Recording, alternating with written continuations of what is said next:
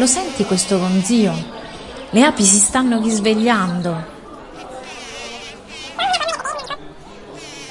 No, non avere paura. Preferiscono sicuramente i fiori a te. Tra l'altro, il mondo delle api è estremamente affascinante. Sono animali sociali e hanno ruoli specifici all'interno della propria comunità. Sai che ti dico? Chiamo Francesco e gli chiedo di raccontarci cosa succede in un alveare.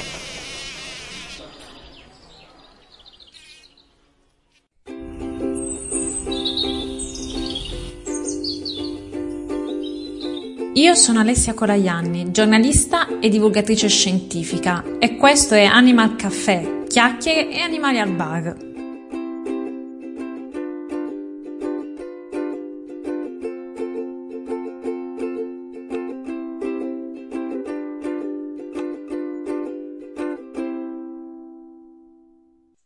Ciao a tutti, eccoci qui con la nuova puntata di Animal Caffè e oggi sono in compagnia di Francesco Angiulli. Francesco, oltre ad essere un mio collega e amico, è un naturalista e una guida escursionistica per la cooperativa Serapia nel territorio pugliese. Ciao Francesco, benvenuto. Ciao Alessia, grazie per il tuo invito, sono molto contento, grazie. Grazie a te. La primavera si avvicina e quindi diciamo che è ora di parlare di api che tu conosci bene. Come ti sei avvicinato al loro mondo?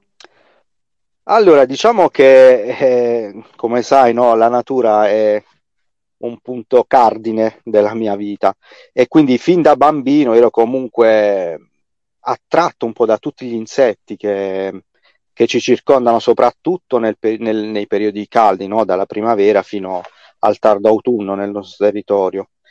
E le api in particolare mi hanno sempre affascinato perché sono questi insetti così laboriosi, no? questi insetti sociali che, che tanto hanno anche da, da insegnarci. E, e, poi mi sono avvicinato un po' all'apicoltura, un po' più avanti, conoscendo una persona che praticava questa, questa attività e ho voluto conoscere, proprio toccare con mano il mondo delle api.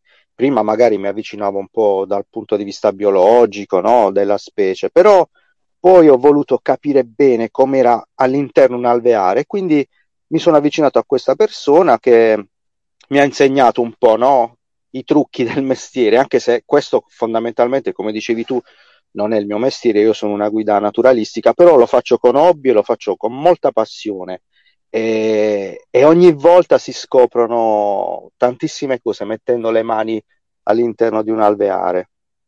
Sì, quindi tu le guardi da molto vicino. Eh, ci spiegheresti in breve Qual è il loro ciclo di vita?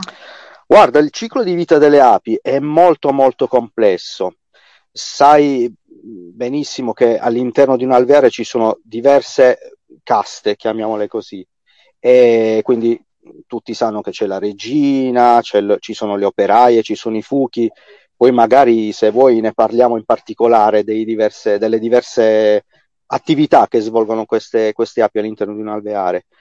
Il ciclo, diciamo, parte essenzialmente da una regina che è stata fecondata da Fuki e, e, e inizia mh, solitamente inizia in primavera quando la regina inizia a deporre le uova all'interno del, dell'alveare e da queste poi eh, verranno fuori migliaia, migliaia di api eh, nell'arco di un anno solare, e api che potranno essere operaie, fuchi o anche regine, perché la stessa regina può eh, produrre nuove regine, questo avviene soprattutto in primavera, e le regine vengono sostituite, eh, le, le, vecchie regine verranno poi sostituite dalle nuove regine più giovani, più feconde, e, ehm, e quindi poi si può avere anche quella che è la sciamatura, ossia una sorta di ricambio generazionale, quindi le nuove api eh, vanno via dal vecchio alveare con una regina nuova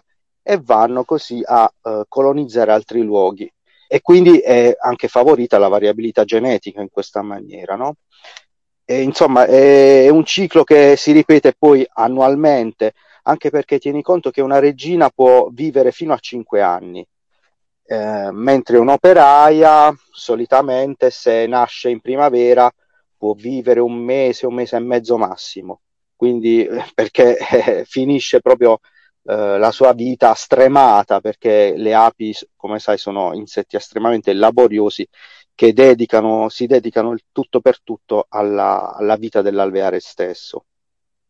Eh, mi parlavi un po' di gerarchie, sì, um, dici un po', presentaci un po' quelli che sono i ruoli principali in quella che è la società di un alveare. Sì, tieni conto che all'interno di un alveare, quando siamo nella buona stagione, quindi dalla primavera alla, all'estate, scia- un, un, alveare, quindi un, una colonia di api, può arrivare a, ad avere dalle 50.000 alle 80.000 api e sono tutte sorelle, tutte sorelle e fratelli, i fuchi, ma che sono in minima parte i maschi, i fuchi. Quando parlo di fuchi intendo dire proprio i maschi, no? Della, mm, delle sì. api. E, ehm, quindi c'è la regina che è la madre di tutta questa colonia e ti dicevo vive fino a 5 anni, poi ci sono le operaie e poi ci sono i fuchi. Quali sono le funzioni di queste, di queste tre grandi categorie? Vabbè, la regina lo sappiamo, è la madre di tutte le api, quindi ha, diciamo, dalla, dal momento in cui viene fecondata dai fuchi, eh, il suo ruolo è quello di deporre continuamente uova, soprattutto durante la, la, la bella stagione. Ma non solo, la regina emette dei feromoni che eh, regolano un po' le diverse attività che avvengono all'interno di, di un alveare. Quindi la stessa regina, attraverso i suoi feromoni, può dire può comunicare all'intero alveare, ad esempio, che serve più polline per le, le larve, no? per nutrire le larve, oppure che bisogna uh, pulire anche l'alveare. Devi sapere che Uh, le api sono animali as- estremamente puliti, uh, amano la pulizia, addirittura tra le operaie, tra le diverse uh, funzioni che hanno le, le, operaie, ci sono anche le api spazzine, cosiddette api spazzine, cioè quelle proprio che puliscono le celle da, dalle suvie, quindi dalle mute delle giovani larve. O addirittura, è un po' macra, macabro dirlo, però è così, ci sono le api becchine, cioè quelle che si dedicano proprio a mm. buttare fuori dall'alveare o dall'arnia, nel caso di, di un'arnia artificiale, le api che muoiono all'interno dell'alveare. Quindi eh, proprio perché le api morte possono, diciamo, eh, danneggiare un po' dal punto di vista eh, sanitario, diciamo così, eh, l'alveare stesso.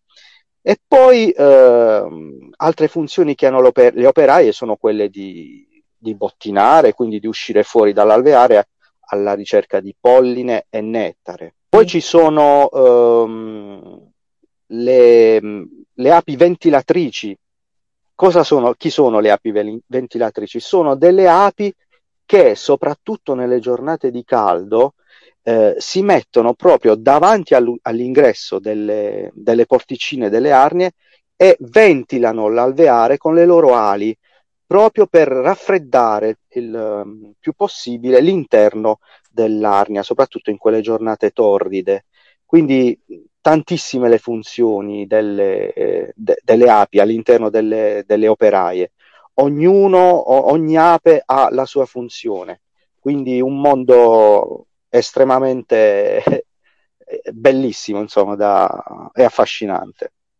Certo, hai già parlato dei fuchi, che sono sì, gli unici maschi. Sì, i fuchi eh, sì, sono i maschi della colonia e essenzialmente loro sono utili alla, alla, alla, vita della colonia perché, come ti dicevo, sono coloro che fecondano la regina e all'inizio della primavera ci sono proprio dei voli nuziali. La regina esce soltanto dall'alveare, esce soltanto per i voli nuziali, cioè per l'accoppiamento. Quindi esce dall'alveare e viene letteralmente inseguita da diversi fuchi e considera che eh, la regina non viene eh, fecondata da un solo fuco, ma da più fuchi in volo, ci sono questi voli nuziali e questo favorisce la variabilità genetica no? nella, nella, specie, quindi è importante. E, per il resto i fuchi, diciamo, eh, sono un po' all'interno della, dell'alveare, non hanno grosse funzioni tant'è vero che in autunno, quando iniziano a scarseggiare le fioriture, i fuchi vengono cacciati dalle operaie, per, eh, perché i fuchi a quel punto sono soltanto d'intralcio, mangiano soltanto miele all'interno del, dell'alveare e quindi sono una, uno spreco di risorse, ecco, e quindi eh, le operaie in autunno eh, li, li, cacciano via dagli alveari e sono destinati a morire. E, e, questo sono riuscito anche a filmarlo e a documentarlo in un videoclip. Eh, se vuoi poi ne parliamo dopo, perché ho un canale YouTube dove molte di queste esperienze che vi sto raccontando sono state filmate proprio. Io ho visto tra l'altro i video del tuo canale YouTube e sono, oltre ad essere molto istruttivi, sono anche poetici. Poi, se vuoi, puoi, puoi parlarcene. Poi passeremo a, al miele e a tutto quello che producono le api. Sì, eh, quando mi sono avvicinato alla, all'apicoltura, che ripeto per me è un hobby, assolutamente non è un lavoro, eh, anche perché in Puglia diciamo, la pratica dell'apicoltura è, è molto difficile da, da, portare avanti perché eh, soprattutto nella mia zona, eh, parlo nella mia zona dove mh, non ci sono gra- grandi distese di boschi o di pascoli, ehm, ma soprattutto oliveti, quindi non c'è tantissimo da bottinare per le api. Eh, però ci sono fioriture stagionali che possono permettere anche qui assolutamente un'apicoltura eh, interessante. Uh, sì, ti parlavo del mio canale YouTube, sì, dove ho, ho voluto mettere proprio i, su video uh, alcune esperienze che, che, ho fatto con le api. Um, non è assolutamente un canale che vuole insegnare l'apicoltura, per carità, lungi da me questo, però mi piaceva far vedere, far conoscere il mondo delle api attraverso questi video che posso definire tranquillamente didattici. E, e in questi video si vede non solo quello che le api fanno dal punto di vista biologico, ma anche eh, delle esperienze proprio di, di, apicoltura, ma a livello assolutamente amatoriale. E, e, in questi video racconto un po' quello che, che avviene nella, nel mio apiario che ho voluto chiamare offi- l'Officina delle Api, che poi è il nome che ho dato anche al mio canale, che può essere consultato uh, su YouTube. Ti dicevo, c'è questo canale, quindi cercando Officina delle Api viene fuori un po' uh, quello che racconto con le api. Eh, quindi la visita nell'apiario, la smielatura, come avviene la smielatura, eh, la differenza anche tra api e vespe, perché molto spesso mh, per i, diciamo, quelli meno vicini un po' agli insetti, alla natura, tendono a, a confondere le api dalle vespe, che sono sicuramente imparentate, ma che eh, sono assolutamente due specie diverse, con comportamenti e biologia assolutamente diversa. Benissimo, parlavi di smielatura e a questo punto ti devo chiedere dei prodotti eh, del, del lavoro delle api che cos'è il miele, che cos'è la propoli? O cos'è la pappa reale? O ancora il miele di melata, perché noi magari li compriamo, eh, ce ne nutriamo, ma poi non sappiamo da che tipo di lavoro dell'ape deriva questo prodotto, questi prodotti. Sì, allora eh, i prodotti delle api sono tantissimi, non dimentichiamo eh, c'è, c'è anche la cera, la cera d'api che viene utilizzata anche nella cosmesi eh, o anche per fare bellissime candele artigianali. Eh, le api hanno tantissimo da offrire. Noi solitamente eh, la prima cosa che pensiamo quando parliamo di api è il miele, eh, che assolutamente è un alimento eh, importantissimo per la nostra dieta, che può essere sostituito, anzi consiglio di sostituire lo zucchero uh, con il miele perché è un alimento che contiene fruttosio, quindi uno zucchero meno calorico, eh, più, più, genuino, più digeribile. Eh, il miele sostanzialmente che cos'è? È, è, nettare, è nettare che viene bottinato, raccolto dalle api eh, e portato nell'alveare. Qui viene comunque eh, lavorato, impastato dalle api attraverso delle ghiandole eh, che hanno all'interno della bocca e viene conservato all'interno di queste cellette.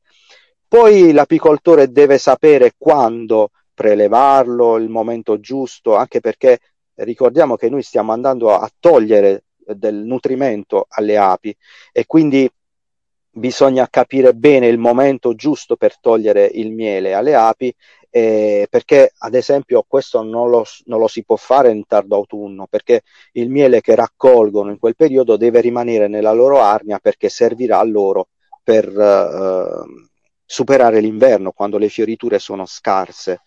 Eh, esistono tanti tipi diversi di miele. Eh, c'è il miele mille fiori che è praticamente il miele che le api producono quando raccolgono nettare da tutti i fiori che trovano un po' in giro Invece i, me- i mieli monoflora sono quei mieli che ehm, vengono, si, si, si producono quando le api si concentrano su una determinata fioritura.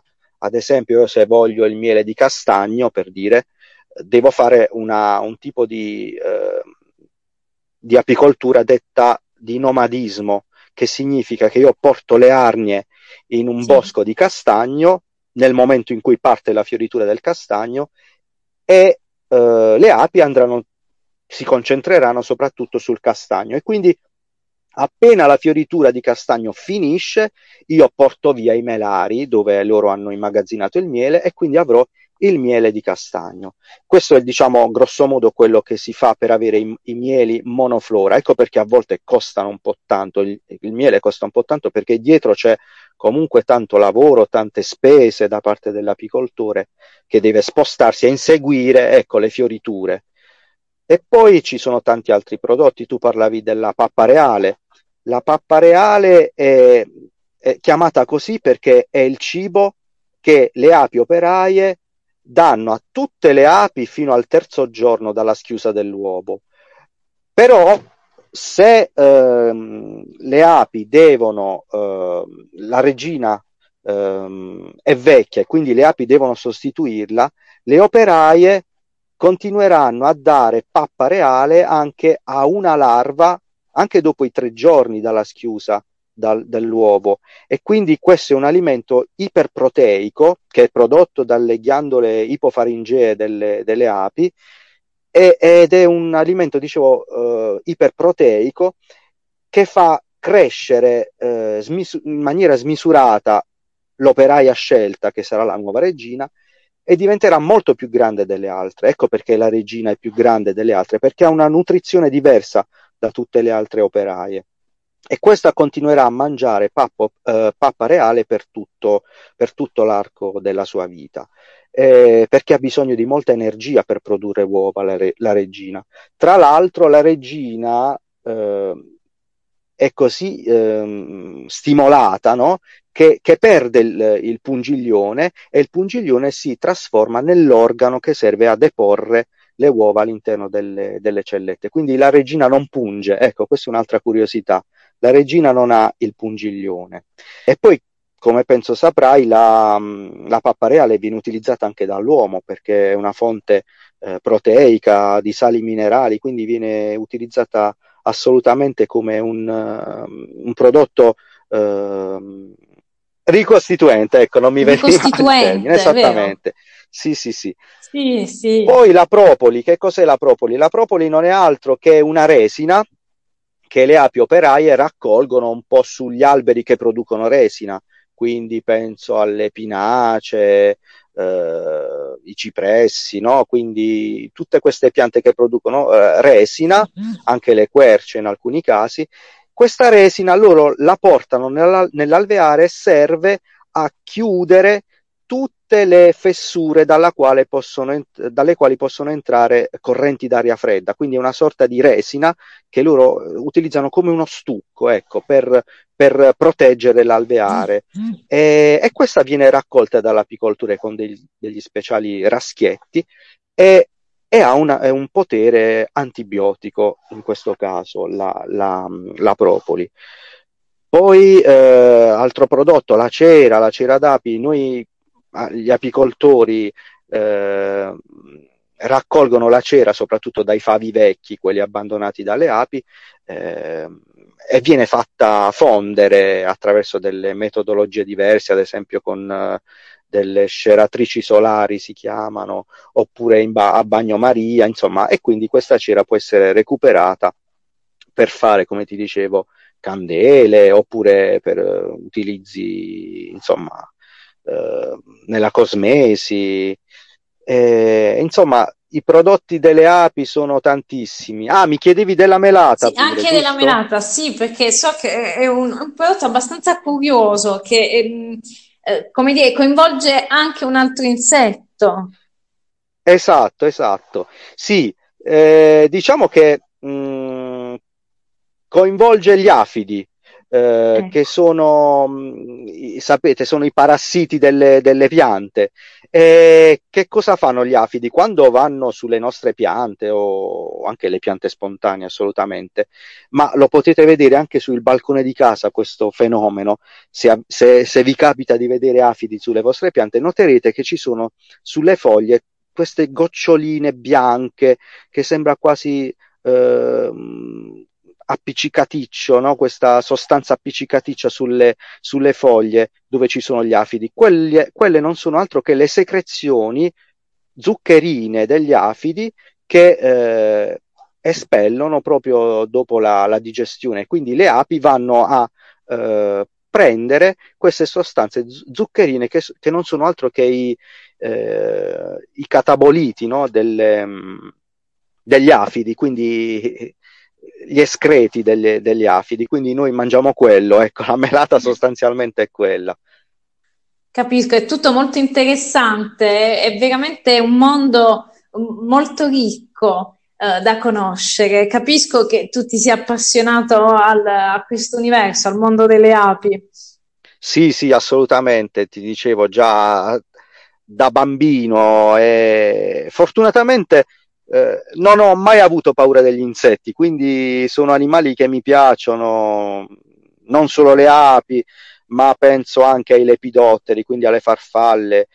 Quindi la primavera è alle porte, e ne vedremo delle belle, insomma, non solo api, ma Uh, altri insetti come i bombi, che sono queste api così grosse, pelosette, eh, anch'esse che producono miele, so, sono animali col- coloniali anche loro, ma numeri più piccoli, eh, quindi poi lepidotteri, insomma farfalle diurne, notturne, tutti animali impollinatori molto molto importanti e sappiamo bene il perché.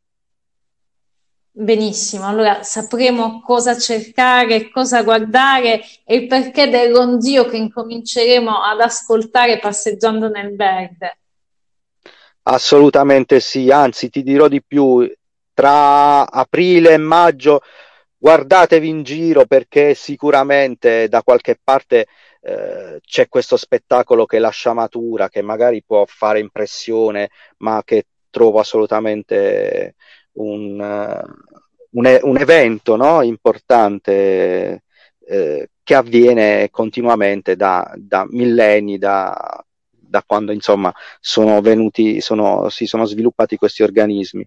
La sciamatura è, è, è, io dico che quando parte la sciamatura è partita la bella stagione, quindi le api ci dicono, eh, ci dicono tanto e ci dicono anche, perché loro sono bioindicatori, ci dicono anche eh, ci parlano anche del nostro ambiente. Quindi se ci sono le api significa che quel luogo è assolutamente in buona salute. Benissimo, Francesco, sono molto contenta che tu sia stato qui con me e con le ascoltatrici e gli ascoltatori di Animal Caffè.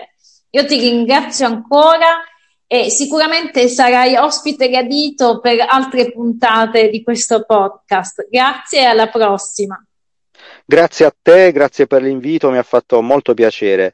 Eh, se volete continuare a seguire il mondo delle api, vi ricordo che ho questo canale YouTube, basta cercare Officina delle Api, oppure c'è anche la pagina Facebook, sempre cercando Officina delle Api. Tanti video divertenti e, e, e interessanti.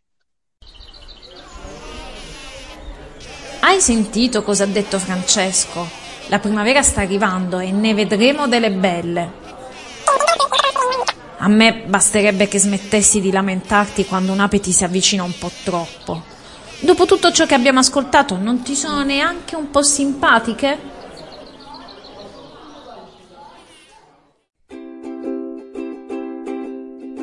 Avete ascoltato Animal Caffè, chiacchiere e animali a bar. Vi ricordo che potete seguirmi anche su Facebook e Instagram. Alla prossima!